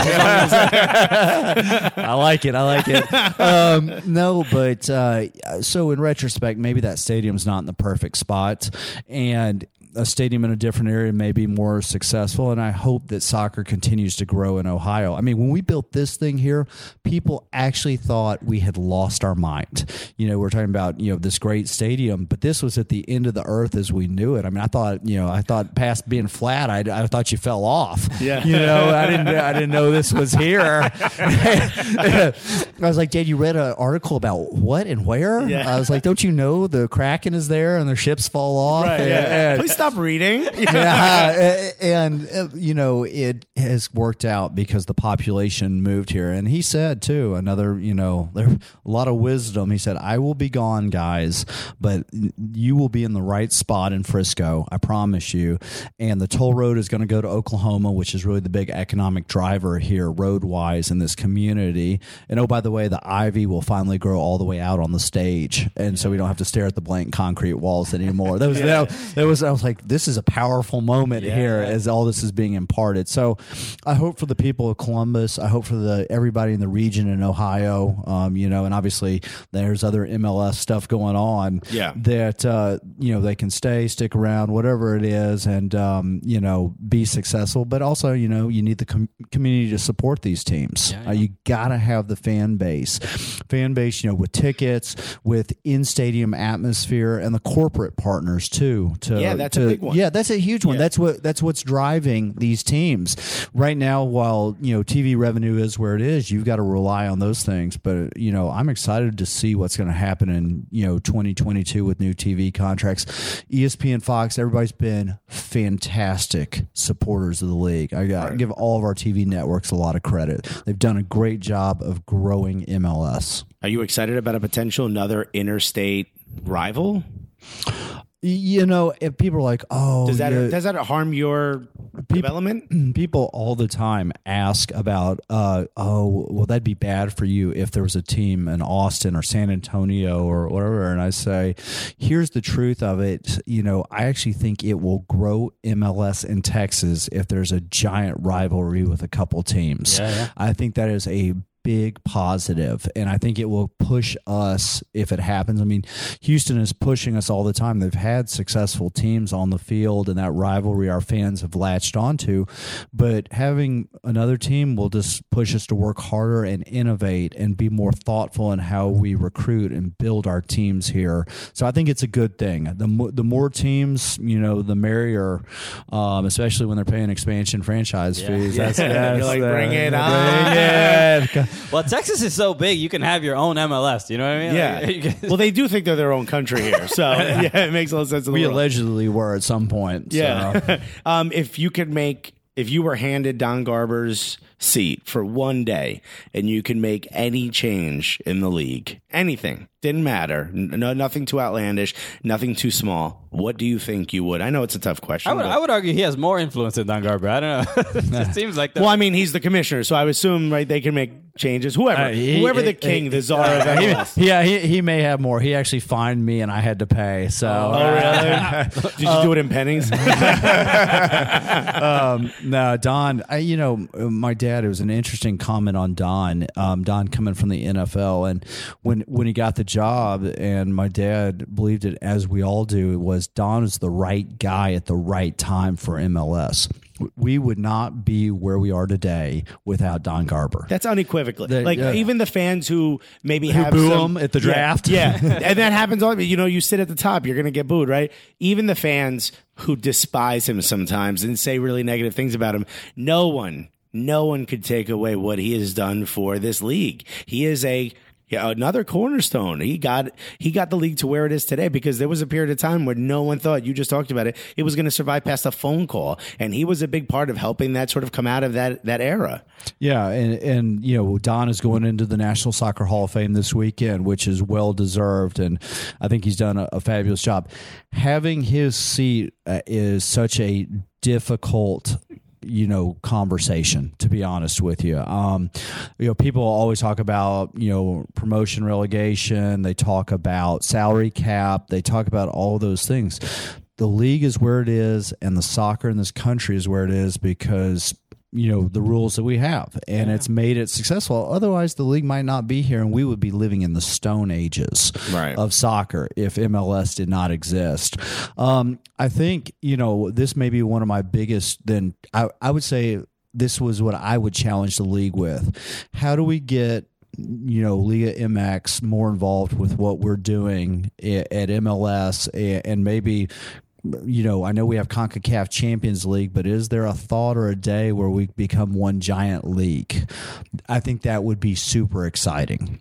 That would Yeah, be to- insane. So, so that new yeah that news recently came out and and it, it, it seems uh, it, it seems cool in in theory. It just seems It's exciting, too. Logistically, it seems like it would be quite intense. I- Is, is that not a fear or? Oh, it, it would be very intense. I Yeah, mean, travel it- it- alone. tra- travel alone. I mean, here, here's the truth, guys. Where do we stop an expansion? Right? I mean, you know, is it? I people ask me, I say, is it 32 where the NFL is? And the the truth is, you may have smaller markets that will be very supportive of MLS franchises, Yeah. and you may get past 32. So then, do you say, well, man, we need to split back into uh, an East and a West, and then you play on one side of the bracket or the other? There's just so many nuances. Yeah, yeah. And I think we maybe you know another thing I would then challenge or say I think we need to do a better job of explaining the format to our fans and and that's kind of a big nebulous statement and you talked about the Lamar Hunt US Open Cup and people congratulate me still all the time on that and have no idea what it is I'm like Your name's on it. Gotta yeah, be good. yeah, it's got to be good. It's got to be good. You appear okay. I'm looking at you. You're okay. It must have been a good thing. Um, and I think educating soccer fans. Uh, I heard you know stuff recently that you know some of some of you know attendance challenges for different teams around the country is that people have a fear of not understanding the rules. There's a whole generation of people older than me that didn't grow up playing soccer, and so they have a little fear of not knowing the rules and being almost shamed Yeah. into not knowing it. And so I think explaining the game, working on the format so that people understand. I mean, supporter shield versus winning MLS Cup. Yeah, Y- You know, and then what is this CONCACAF Champions League thing? I, I just think we've got to figure out the right messaging here, but we've come a long ways. Yeah, we have. okay. Especially from the early talks and looking around at some of these photos, we have come a very There's long some way. epic haircuts, by the way, in some Yeah, of these photos. You would, although Jason Kreis's photo, that haircut has not changed one bit. Nope, he, Yeah. it still looks exactly the same. He literally does look the same. It looks like he just threw on like a throwback jersey and is running around his backyard in that photo. Yeah. So recently, I uh, and it's been in the last year and a half or so. I uh, bought a uh, jersey, um, a Dallas Burn jersey that Oscar Pareja had signed. Wow. It was at one of our charity auctions, and Oscar and I have a really special relationship. And I wanted to have a Dallas Burn jersey, authentic, and everything. And Oscar signed it. And one day I was going into my gym, and it's that it's lined up with a bunch of jerseys, and I looked at it and go, "Wait, I was sold a bag of goods." I looked down at the tag on it; it was XL size. I was like, Oscar never sniffed an XL Yeah, jersey no. a- at all. I was like, I want my money back from the FC Dallas Foundation. No, I'm just kidding. Yeah, that's hilarious. Give me my money back, and I know who to talk to. Yeah. that's absolutely awesome. I mean, this has been really impressive, and we're really happy that we got a chance to come down here. Um, you you do a lot other than just you know be the president and part owner of, of FC Dallas. Is there somewhere where the fans can kind of keep up on what you and your groups are doing, or maybe follow you specifically? Are you active on Twitter? Yeah, I, I spend a little bit of time on Twitter and uh, also a little bit on Facebook. I periodically do chats. Maybe one of the, the fun things I do is a little Facebook Live. Um, they can catch us on that. We schedule it out sort of once a month. That, that's cool. that's a fun thing. And you know, I- I've got other interests, but in the end, I'm here every day. Um, I love this sport. I'm responsible for this franchise, but I'm also responsible for the story of soccer in this country and I love it that people like you guys. I love it that f- there are fans out there. I've heard from more fans across the country in the last couple of days that have seen Hall of Fame stuff. I love it that people are passionate about the game. It's epic. We need that love. We need that passion. We need that enthusiasm and that encouragement to grow this game. We are the underdog, but that's about to change. I mean, we, we really have become one of the major sports. It was always, oh, well, soccer, soccer. Eh, It was the Big Four and soccer. yeah, we're in it and, now. and we're in it now. And my dad said, you know, uh, guys, I'll be gone, but in 50 years, I believe it's going to be the NFL and Major League Soccer. Those will be the big two leagues out there. And he was generally pretty good since he wound up in three major sports halls of fame and Yeah. about 11 or 12 other ones. And so I'm a, my, I'm, if I'm a betting man, I'm betting on dad. That's awesome. I can't wait for the league to develop the. They have DP players. We should have DPHs, designated podcast hosts, and then maybe we can get in that Hall of Fame. I got what him mean? drafting a contract right now for you. There's some, buddy. I'll I'll play. I'll do it for barbecue. Okay, then we have a deal, sir. I just negotiated down, my friend. uh, Dan Hunt, thank you so much for taking the time to talk to two comedians from New York. Uh, Silly- thank you. silly boys, thank you you, for welcoming us. us. Yeah, I mean, like just uh, uh, as far as just being into the sport and and being. Uh, our our hope is that the comedy world is is no longer mocking soccer. I mean that that's usually from the stand up world. That's usually what we always always heard. There's a plenty of comedians that, that mock the game and it's a big joke or whatever. And we're really trying to change that because nowhere else in the world would that be accepted, right? yeah, no, it's right. You guys remember the Simpsons episode where they had the Yeah, soccer game where it was like, yeah, yeah. Yeah. pass the ball back and forth in the back to each other, and he's like, uh, one guy passes to the other, other guy passes back. Yeah. and, and, and you're right. It's a, a lot of laughter, and a lot of good times, but this is um, this. Y- You better get on this bandwagon now, and I appreciate you guys doing this. What Thank a you. What a a lot. hoot to do it with y'all, and you're welcome back anytime for barbecue. Thank All you so much, Dan Hunt. Uh, all right, guys. This is an honor. The I absolute else can I honor. Thank you so much for listening. Um, again, make sure uh, you like the show, subscribe to the podcast. Uh, Five stars on, on iTunes is great. Join the Gully Squad. Exactly. Uh, so, uh, Dan Hunt, thank you again. Thank you, guys. Thank you. Hey, that was a great interview, Dan Hunt. Dan Hunt. Round of applause for Danny Hunt, right? So, thank you again for for listening to that. And like we said, yeah, let, let us know what you thought about that. And we, you know, again, we have never spoken to uh, uh, an owner of a of a team. We don't. We didn't know exactly uh, how to approach Let's say it. it correctly. No owner of any team has ever agreed to speak to us. we have we're like insanely insanely grateful again I, i've been saying this but it was you know fc dallas did not have to do what they did uh, and to give us uh, that that amount of access and to be that you know it wasn't it wasn't like even one of those things where they were like uh, where, where dan hunt was like i need to see the questions beforehand he was just like oh who? You, you want me to talk to these guys? Okay cool i'll talk to them. And they were super cool and uh, just almost irresponsibly cool. That's all. That's the point I'm trying to make. They were. Yeah, it's like, yeah, you guys should be a lot less cool, okay? but uh, honestly, it was it was a big honor for us, and uh, it's I'm kind of sad that that was our last interview we did there uh, that we're going to put out. Uh, this should be an all. The second segment should always be FC Dallas interviews perpetually, especially whole- since they're going to get you know 11 new players, so it only makes sense. Well, I Um, think we're the new but yeah, scouting team. I don't know this. we got hired. yeah, we're just we make. Please don't say that because people are going to believe that too. Okay, we, we, make- stop this. We make the player decisions uh, on, the, on all the roster decisions here. So Yeah, uh, so Reggie Cannon stays only if he admits that Eminem is out of date. Uh, so, I mean, look, shouts to FC Dallas for having us down there. That was absolutely awesome. Now, our favorite moments from 2018. that's right. What? Okay, so you want to go first? Christian, why don't you start? Uh, I mean, there there were uh, a lot of good ones. Uh, but uh, favorite moment. I mean, honestly, the fa- so I think we might end up saying the same thing. But I, it, it, it, Is that because I told you what mine's going to be and you're about to say it now? no, no, no. I'm not gonna say. I, I, I want to say something specific about yours uh, because my favorite moment of of 20 of 2018 of well, of just the, the Cooligans experience uh, had to be uh, karaoke with Michael Magid in during the World Cup comedy tour. well, here's the here's the real shame is that the world didn't get to see this. yes, uh, that and that is the real. Yeah, if you followed us on Instagram uh, during that time, you saw some Instagram stories of of, of this stuff, and this was. I, I really hope TSS is listening.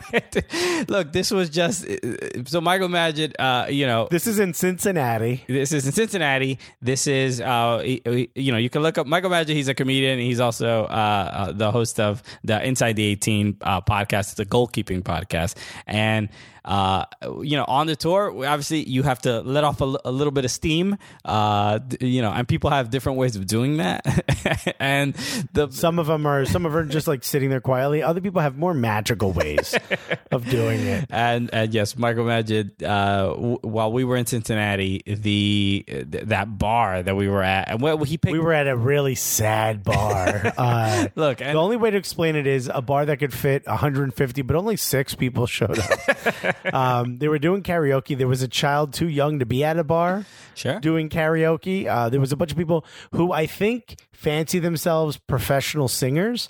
And it was almost like an unspoken competition between them. And they Yeah. were very like, they were like encouraging each other. And it was all very sad. Which is it was all karaoke, extremely sad. Karaoke singers. That's the last thing they should do is encourage each other. We don't need any of yeah. that. Where, where, where are you guys Maybe getting all this? have less of them if someone would have not encouraged them. Where are you getting Uh, this confidence from? I don't know what this is. How is this possible?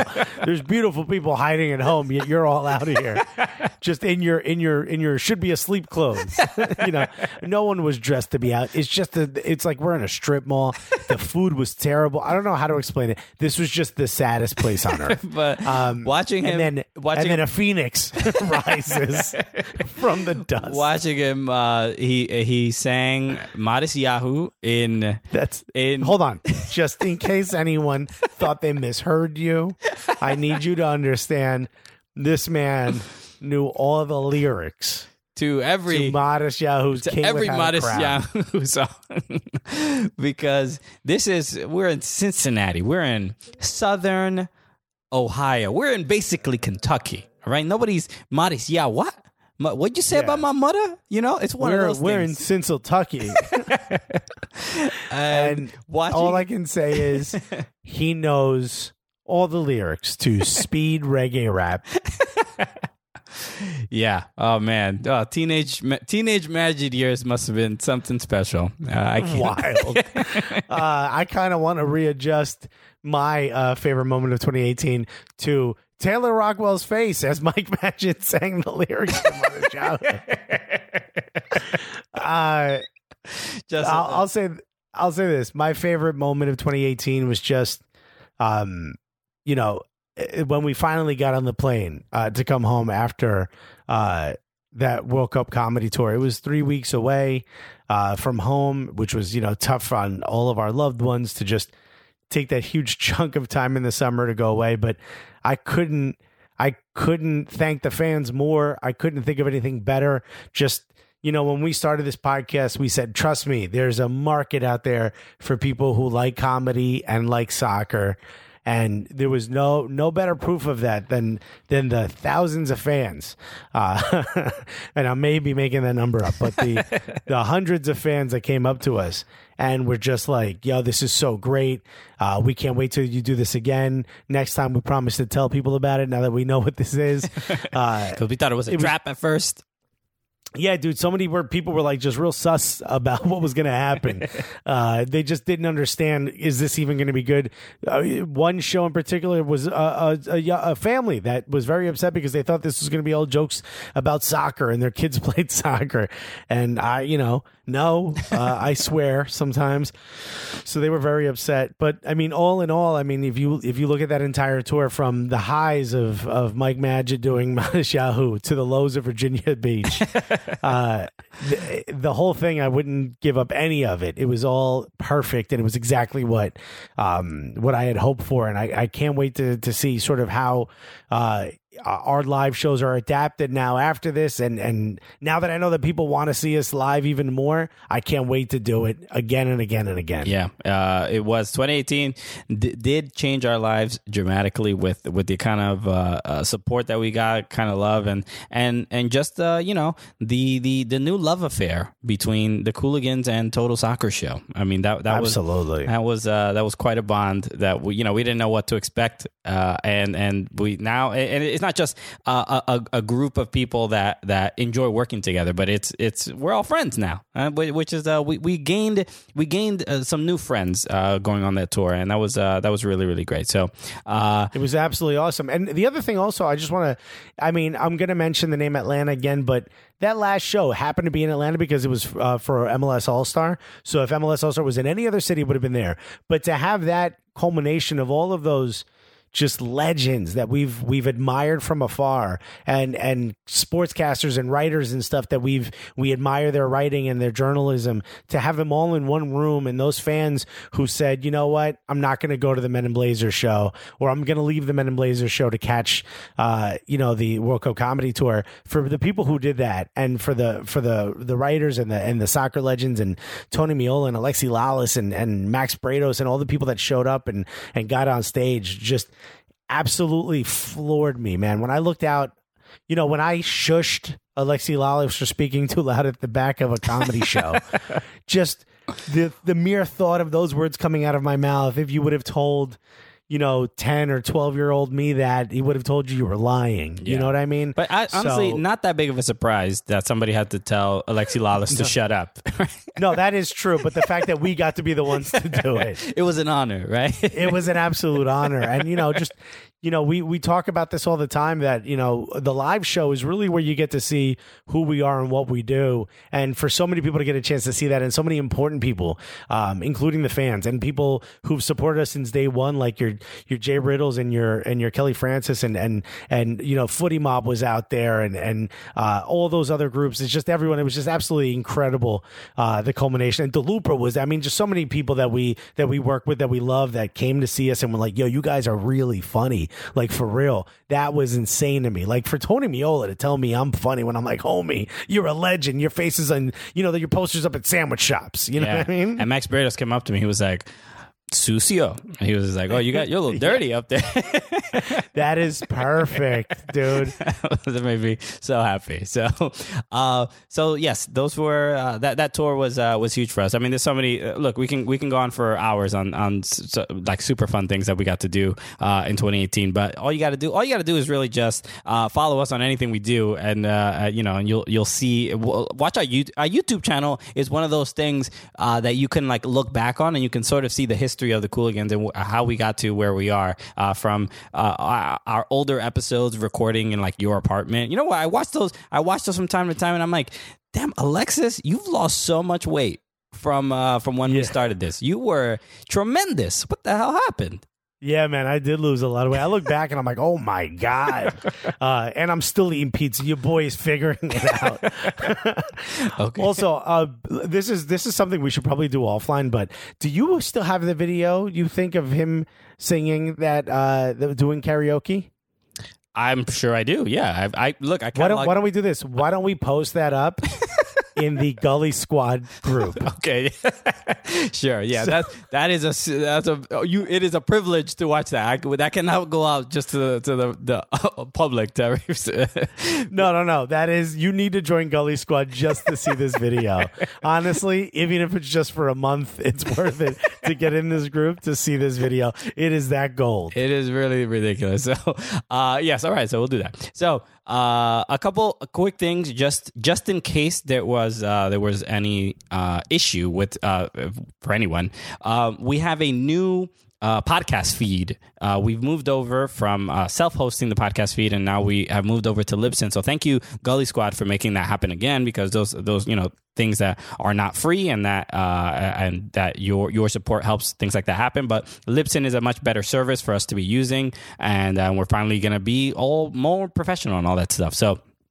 Uh, so just in case there was any issue, there shouldn't be any issue with how you're listening to the show. Like if you subscribe to the show, Uh, nothing. Sh- you shouldn't lose any subscription. You shouldn't have to hit the button again. Everything should be normal. But th- uh, right now, I know for sure that the Google Play uh, uh, you know, feed will not be updated just yet. Uh, it might take a couple days. I've already submitted it to Google, but uh, just so there's not many people that listen on Google Play, but I'm just letting you know in case you're finding this in another place and you're like, how come my feed didn't update? Uh, so I just just a heads up. So uh, everything should be normal, but uh, it, it, us moving to a new podcast host helps us with a lot of different backend things that's going to be a lot easier to get uh, a lot of this stuff to you. So, uh, so thank you. Yeah, Uh, we're growing up. we're growing up. Yeah, we've been all uh, all responsible and professional. So, uh, thank you again uh, for listening to the show. I hope you had I hope you had a great New Year's uh,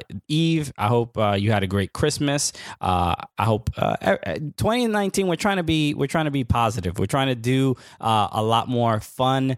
Uh, uh, creative things and really make Cooligans a uh, uh, you know just a a, a, a podcast, a, a website, a Twitter account that you want to come out to to just like uh, have a couple laughs uh, when, because you enjoy the beautiful game just like we do, uh, and and that's that's our promise to to you to that we're gonna we're gonna bust our ass to like really really make this unique and fun and there's there's a lot stacked up against us to to be able to do a lot of these things but we're gonna Hell yeah, because I know they're listening. because we're so You know, I know them haters Yeah. are listening. I know they're reading the tweets. yes, Alexis's Twitter account uh, is what, quite entertaining when it comes. I don't really offer that Hell kind yeah, of stuff, son. but uh, you know, we we offer different takes on on how we you know experience the world, and Alexis handles things in his own way, and which is his right. So, uh, you know, uh, you know. I, I have nothing else to say about it. Uh, you can as the great as the great Troy Ave once said, if you ain't got no haters, you ain't popping, is you?